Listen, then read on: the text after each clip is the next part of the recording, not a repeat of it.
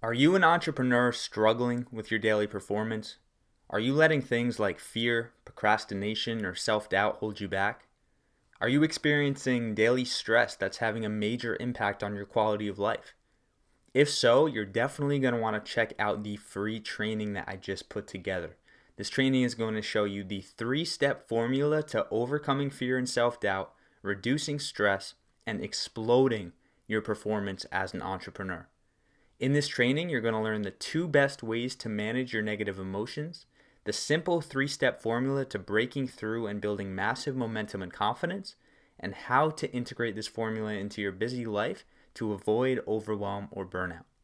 So, if that sounds like something that may help you, you can either check the show notes for the link to the free training or you can head over to reachpeakperformance.com. That's reachpeakperformance.com, and the free training will be available there.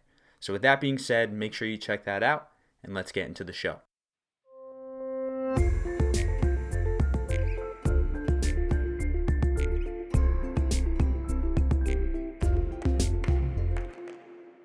What's up, everybody? You are listening to the Early Risers podcast. I'm your host, Skylar Deem, and I am an early riser.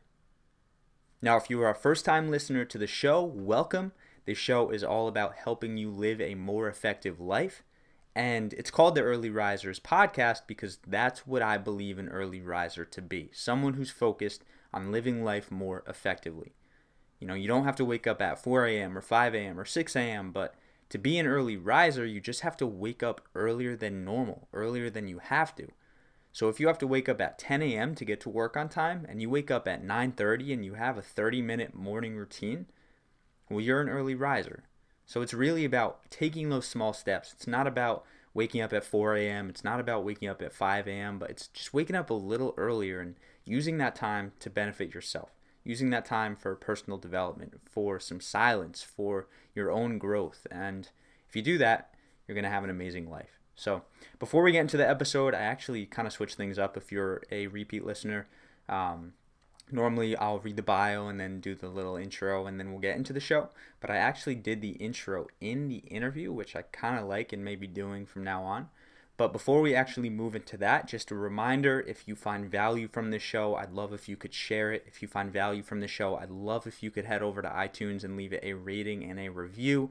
The higher the show is ranked, the more awesome podcast guests that I can bring on for you. So, with that being said, if there's anything you need, always feel free to connect with me on Instagram at Early Risers Movement. Always feel free to hit me up if you have any recommendations for guests, if you want to see anyone on, if you want to see certain topics. Never be afraid to reach out. So, let's get into the show.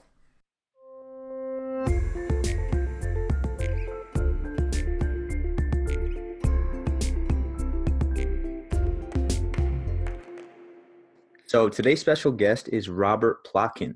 Robert is the founder of Technology for Mindfulness, a leading blog and top 40 iTunes podcast on science, technology, and mindfulness. In his Tap into Mindfulness program, he teaches people how to be less distracted by their smartphones and how to retake control over their time to be more focused, productive, and creative. His unique approach to technology and mindfulness stems from his combination of expertise in technology as an MIT educated computer scientist decades of experience with Japanese martial arts, and training in mindfulness based stress reduction. He has written seven books on the social impact of computer technology, is a co-founder of the Hack Your Mind program at MIT, and the host of the Technology for Mindfulness podcast. So I'd like to welcome Robert Plotkin. Robert, how you doing today? I'm doing great, Skylar. I'm really excited to be here, and thanks for having me. Yeah, I'm excited to have you on and excited to dive deep into what you're doing because it's definitely something that's needed do you mind just starting us off telling a little bit about yourself you know besides the bio just kind of your story of how you got here and everything along those lines? Yeah yeah you know i have been using computers for about 40 years almost. I started long before the internet around 1980 you know uh, and at that time people may not even know, and those who were using computers at the time may not remember, that you could sit down at a computer and stay super focused at that time and not be interrupted or distracted by anything. There was no Facebook, there was not even multiple windows up on the screen at the same time. you know, mm. uh, so I I came to using technology from the perspective of using it as a focus enhancing tool. I would sit down and write software. I started programming as a kid, and I was always an avid writer as well. And I remember feeling like sitting at a computer was a great way to stay and enhance my focus you know I, I, know people may find that hard to relate to mm-hmm. now you know and then i watched over the years and the decades as as that whittled away as, as technology changed the internet came along, multitasking on computers where you could have multiple apps running simultaneously in multiple windows. Then we got higher and higher speed internet access from nearly everywhere. Then we got mobile devices, you know, that would fit in your pocket. All of this I found was getting me more and more distracted, made it harder for me to focus. And do what I love doing, you know, writing, programming, being creative, and also from doing the work I needed to do. Um, by day, I am a patent lawyer, which means I get legal protection for inventions, which happen to usually be software themselves and, and microprocessors, computer technology. I have to be able to sit, use a computer, use technology, and be really focused for many hours at a time. And I found that all changing through the 90s and the 2000s and, and beyond. So that's part of my story. You know, the other part is that I found because of my long experience with martial arts training that uh, you know I had a couple of insights. One was that when I heard my phone beep at me because a text message came in, you know, physiologically, it felt a lot like when someone threw a punch at my face in a, in a karate class. Hmm. It, you know, feels like an attack in some way and i and i realized you know if i'm having that physiological response getting tensed up or having my attention drawn to this this beep or notification just like when a punch comes at your face you know you can get a tunnel vision uh, focus just on that and everything disappears i thought you know I've learned a lot of skills and techniques over the years for how to stay focused and grounded in the face of attacks coming at me through martial arts training. Maybe I can use those same skills with how I use my smartphone. And I started to develop techniques adapted from martial arts and from mindfulness meditation to my own smartphone use and then then eventually to teach that to other people that's what became the tap into mindfulness course that you mentioned and you know I, I am a big believer in the fact that we both shouldn't have to give up on the use of technology uh, and that we in fact can adapt our own habits to leverage technology to to return it to something that is serving our ends rather than us constantly feeling like we're just reacting to it hmm. and that's a major major point because technology you know not only is it being demonized and it's said as something bad and i've definitely talked down upon it but it mm-hmm. such a valuable tool like it is something that can improve our lives so do you kind of have any advice for finding that balance like finding the healthy balance between using technology in a way that will improve your life and connect you with people around you but not letting it you know kill your attention span change your physiology and harm you in all these other ways yeah, so there's a few different things that you can you can do and I think it is all about balance, moderation, might say managing how you use technology. It's certainly not all or nothing. I wouldn't recommend that we throw out the baby with the bathwater here. Uh, a few things you can do.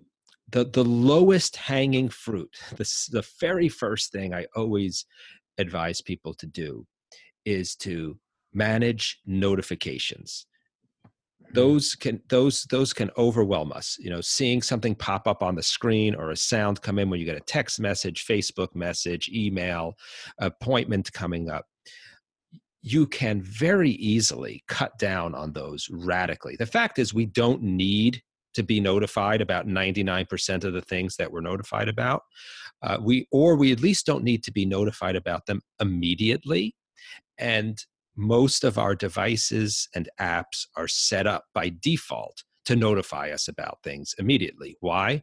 Because the device manufacturer or the app vendor wants us to get notified about things because they're uh, things that bring us in to use that app or device more and that generates more revenue. It might be an advertising message, but the fact that that's how things are set up by default doesn't mean we have to accept them. And actually, I'll give the big tech companies some credit for in recent years uh, putting in features that make it quite easy if you know where to look uh, to manage notifications. Uh, there in Apple iOS, it's called Do Not Disturb.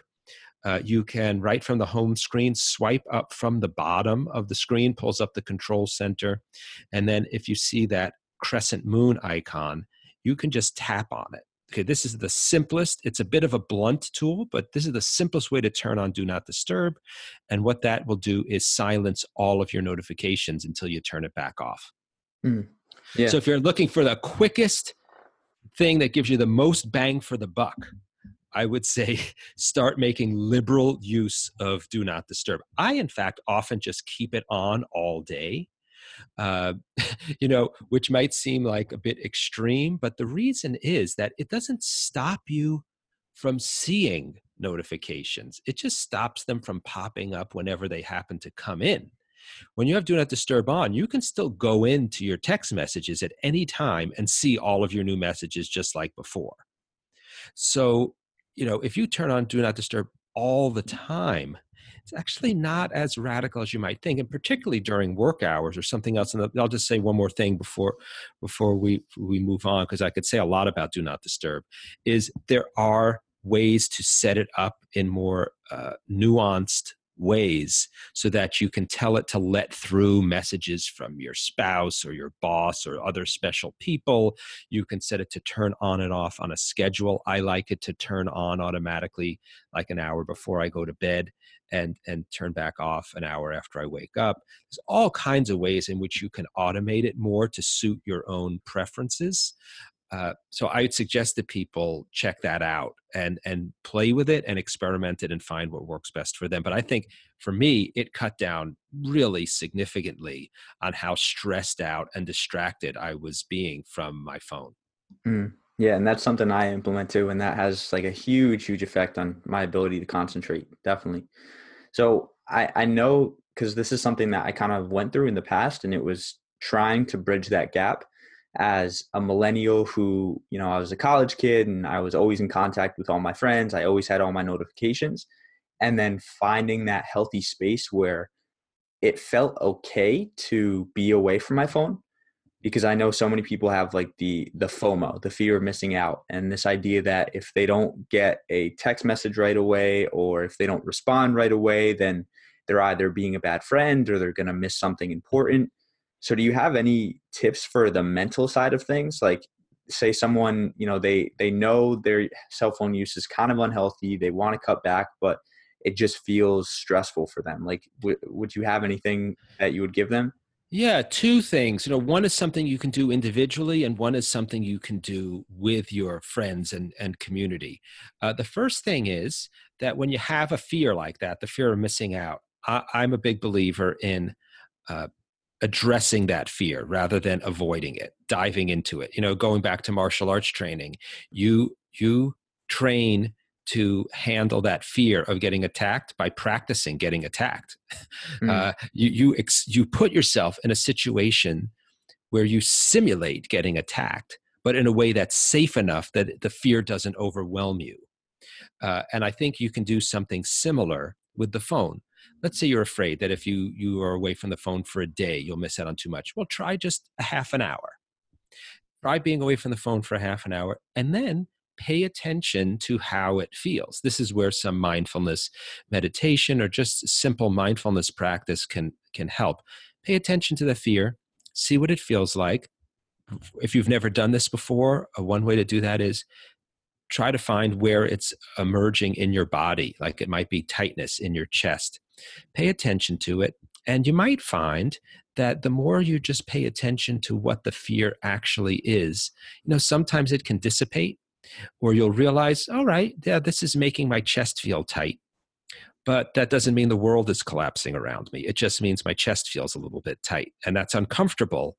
But by paying attention to what the feeling actually is, you can often recognize that what's actually happening is a bit uncomfortable, but it's not as horrible as the story your mind played out for you in advance. You know, you had this fear that something calamitous was going to happen, and in fact, it, it didn't.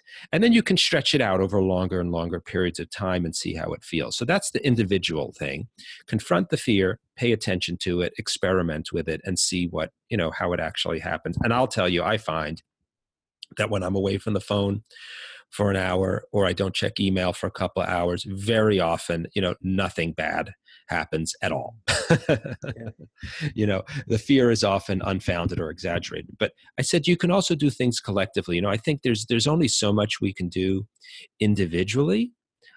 I think let's say it's that the FOMO you have is about your friends. You can try talking to your friends and say, "Hey, you know, I would love to be able to be away from the phone for a while." And talk to talk to each other. See what kind of arrangement you can have. Let people know that if you don't respond it's not because you don't care about them it's just because you're trying to take care of yourself. You know uh, this is just a suggestion. You might do something totally different with your friends but the point is you don't necessarily have to tackle this all on your own. And you might find that by talking to your family, friends, coworkers, whatever your situation happens to be, that they're having some of the same feelings that they might not have wanted to, to raise them. And that by talking to each other, you could come up with some sort of shared understandings, ground rules about how you're going to communicate that would feel better to everybody. Let me just share quickly. There's a great book called Sleeping with Your Smartphone. It was written by a, a consultant who consults with really high powered business consultants. People are working 80 to 100 hours a week, usually in small teams. And she found these people, you know, found that felt like they could never get away from technology because if they missed out on a message for an hour, they felt like they were letting their teammates down or they were going to get fired or, or something. And she instituted a very simple policy, which was each person on this team would get a night where they wouldn't have to respond to messages. So wow. Joe would be Monday night, you know, Sally's Tuesday night, and it had a couple of effects. One it was that when Joe what, what during Monday night, Joe could rest assured that if he didn't check messages, he wouldn't be letting anyone else down. they mm. wouldn't be wondering where he was. And so he could feel comfortable and relaxed and not stressed out. And on the side of the other team members, they would know not to send messages to him, or that if they put him on a group message and he didn't respond, they wouldn't think poorly of him because they'd understand that was his night off. And then it had a meta effect, was it just created a much closer bond and feeling of mutual support amongst all the team members. Like, hey, these people have my back. They want to support me and having a night that I can spend with my family and not feel like I have to keep checking back. It had a whole bunch of ripple effects and that was just one evening a week per person. So I think, you know, there's lots of opportunities for people among friends, family, coworkers, others, other circles to come up with these group agreements where you're supporting each other and you don't just feel better individually but you can end up feeling like you have a closer more supportive bond as a group. I like that a lot a lot. I, I think that just having that accountability and even just the openness of letting people know that you know i'm i'm going to be off my phone for a little bit. I'm not going to be there. Like that is definitely going to help in the long term. So that's awesome yeah and i think a lot of people i experience this in the work that i do when i talk to people about it i find you know i say i work on technology distraction stress and people say oh you know that's great eh, they start whispering and they make admissions to me about having fear you know of missing out or of not catch being able to catch up and all you know people have have this fear, they have the stress, they have the anxiety, but a lot of people don't want to admit it. You know, I think in our culture, it may make you come across as weak, or you fear you'll be seen as weak, or or something else negative like that. But you know, when you, when I've often found that once you acknowledge it to people, you find pretty much everyone else is having the same experience as you are. Yeah. It's another thing, just like facing the fear, stating it out loud to people can help dissipate it. And you might find that, you know, you share a lot more in common with someone else than than you think and that you're not alone. Mm, that's awesome. So something that you do that I like is you mix technology and mindfulness. And I think that's so powerful. And you kind of touched on it, but I'd kind of like to talk about it a little more d- directly. So for the people listening, like, can you just speak a little bit about this mixture and finding this balance and how you use this mindfulness in these different situations? Yeah, you know, mindfulness uh, is about paying attention to your own direct experience from moment to moment. Uh, and you can do that with technology. And it's one reason it's very helpful is that today's technology is designed to hook us in to then start engaging in autom- really automatic reactions. Uh, you know, you go onto YouTube, you watch a video. Maybe you start that process intentionally because it's something you want to do, but then you know autoplay kicks into gear another video comes in and that pulls your brain in and you find that you are go down a rabbit hole of watching video after video it stops being an intentional act that you engage in and something that your brain in collaboration with the technology is influencing you to just keep doing over and over again automatically you know not mindfully pretty mindlessly at that point. So mindfulness meditation and mindfulness practice in one sense you can see as a way of practicing and building up the mental muscle of paying attention to what is happening for you in the moment. By doing that i found it can help me basically snap out of that kind of loop more quickly than I would have uh, if I weren't practicing mindfulness. So that's one benefit of it. Um, let me let me give you a, a really concrete example uh, from the Tap into Mindfulness course. Here, here's an example of an exercise we can do in, in less than a minute together, and, and people listening can join in with their phone and do it. Uh, and this draws on mindfulness meditation. It's inspired by martial arts practice as well. And all you need is your phone. So why don't you wake it up and find an app without tapping on it yet that very often really sucks you in, you know? Uh, I'll tell you, email, it's a big one for me. I'm looking at my email icon now. It has a badge that says 68 on it. you know, when I see that, I feel drawn to tap on it. Skylar, I don't know if you if you want to admit to your listeners what what's your poison? It's Instagram for sure. Instagram. Okay. Yeah. You know, so even this first step is a kind of mindfulness exercise. It's paying attention to yourself and knowing yourself, right? What are you feeling drawn to in the moment? That's a kind of mindfulness exercise compared to just waking up the phone and automatically tapping on Instagram without even being aware that you're feeling that urge to go to it.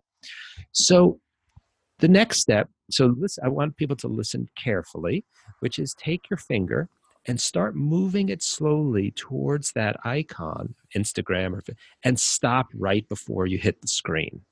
So your fingers hovering over the icon, but not not touching.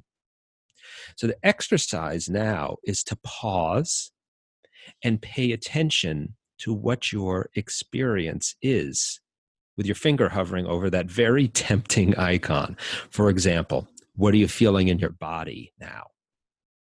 Uh, I can tell you my chest is tightening a little bit, uh, feeling a little tingling in my finger.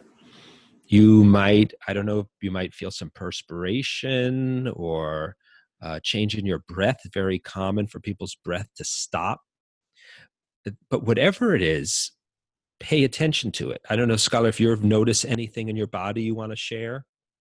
Uh, so just thinking about it, because my phone's not right by me, but just thinking about it, I, I do feel like the tightness in my chest. Yeah, very common. You know, so this is a kind of mindfulness practice to pay attention to what you're feeling now. Pay attention to your thoughts. You know, are you thinking about the app? Are you thinking about what you might see if you tap on the icon? And you can pay attention to your feelings. Like it's helpful sometimes to name them, like it might be excitement or irritability or fear you know, whatever it happens to be. Now, I'm somewhat racing through these instructions. In the course, we spend about 10 minutes going much more slowly through trying to notice your experience, mind, body, feelings while you're paused. It's to, in part to help learn about yourself and pay attention to what you're really feeling because we so often don't do that. We also often just race into action. So it's a way of practicing paying attention to what we're feeling. And then when you're done, you pull your finger away, put the phone asleep. So I said part of this is is intended to help you learn about what you're feeling. You might, as after you practice this for a while, learn that you are often going to Instagram out of boredom. You know, that would be an interesting thing to, to learn about yourself if that were true, because then you might start to think, hmm, you know, maybe I can do something else when I'm bored. I or I thought I was going to Instagram in order to see something uh, interesting, but it was really just boredom and a way to find something to kick the boredom. You might learn something new about yourself and then be able to start thinking about how to change your behavior. The other very important thing about this exercise and this is this is very directly come was motivated by by my martial arts experience is that you're practicing pausing. I like to actually practice this in two different ways. One is to stop for a long period like we just did. The other i call rep training. It's like in the gym you do 50 reps or 20 reps of something you could wake up your phone, move your finger towards the icon, pause, pull it away. Move your finger towards the icon, pause, pull it away.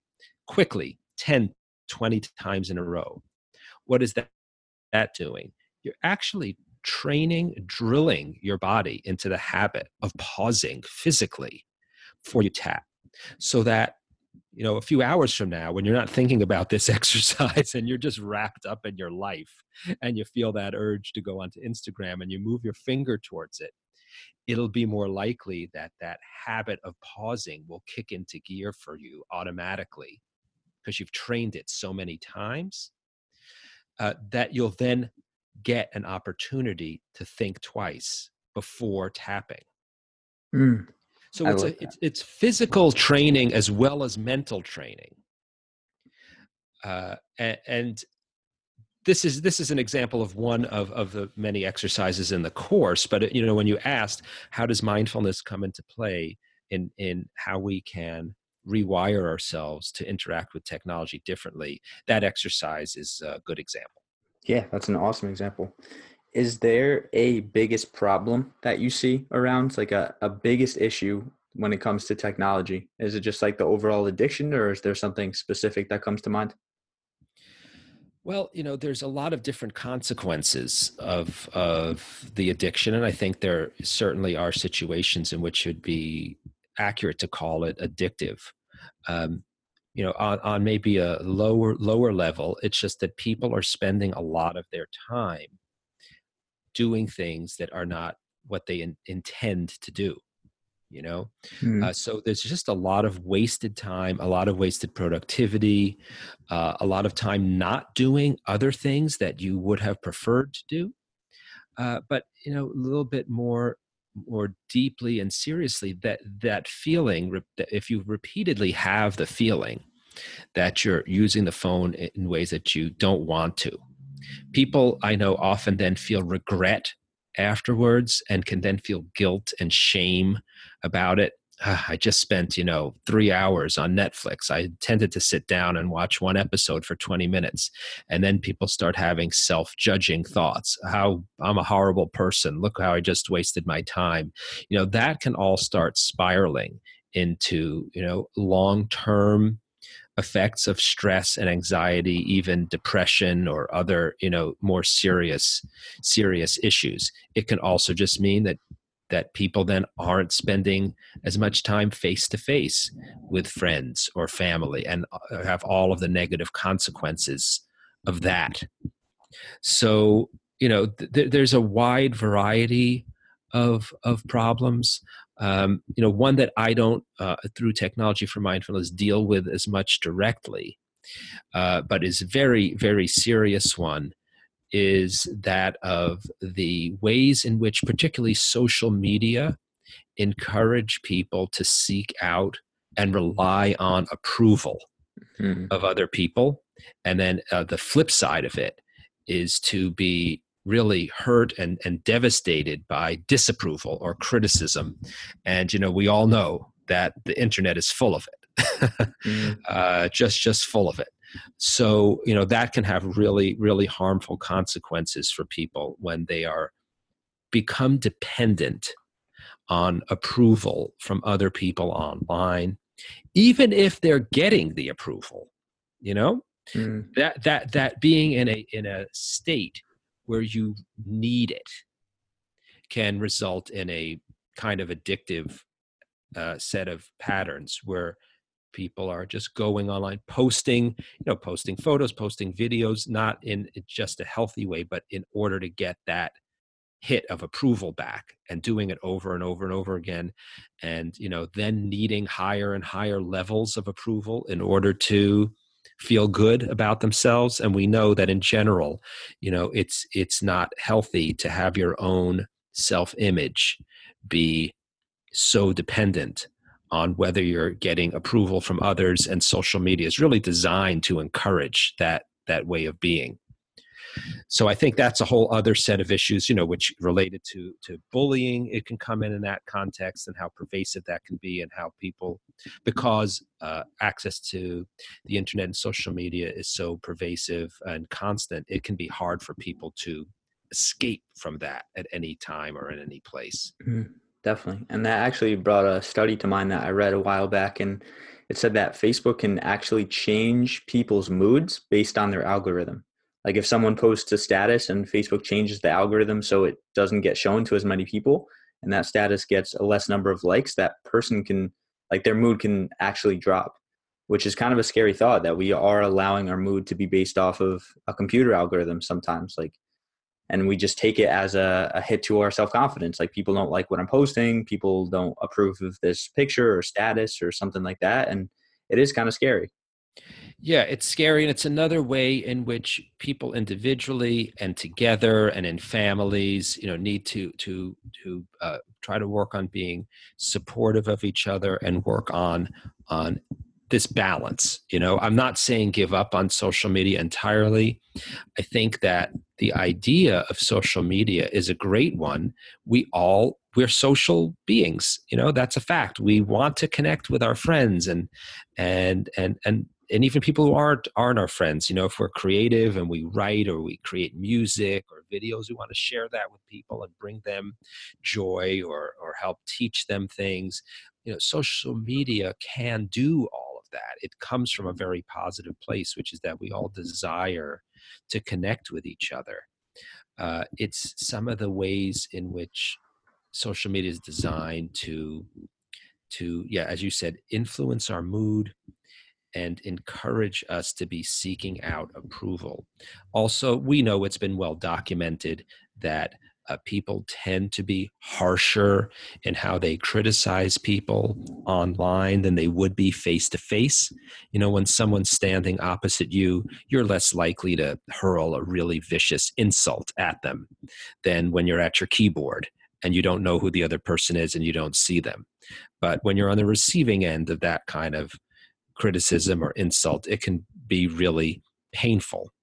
So, uh, I think everyone who's on social media needs to take some steps to be protective of themselves and working on ways to moderate the amount of time you spend on it focusing on your direct personal relationships with the people around you and you know mindfulness can be a, one of many ways in which you can work on um, gaining some distance from what you see online or hear about yourself online.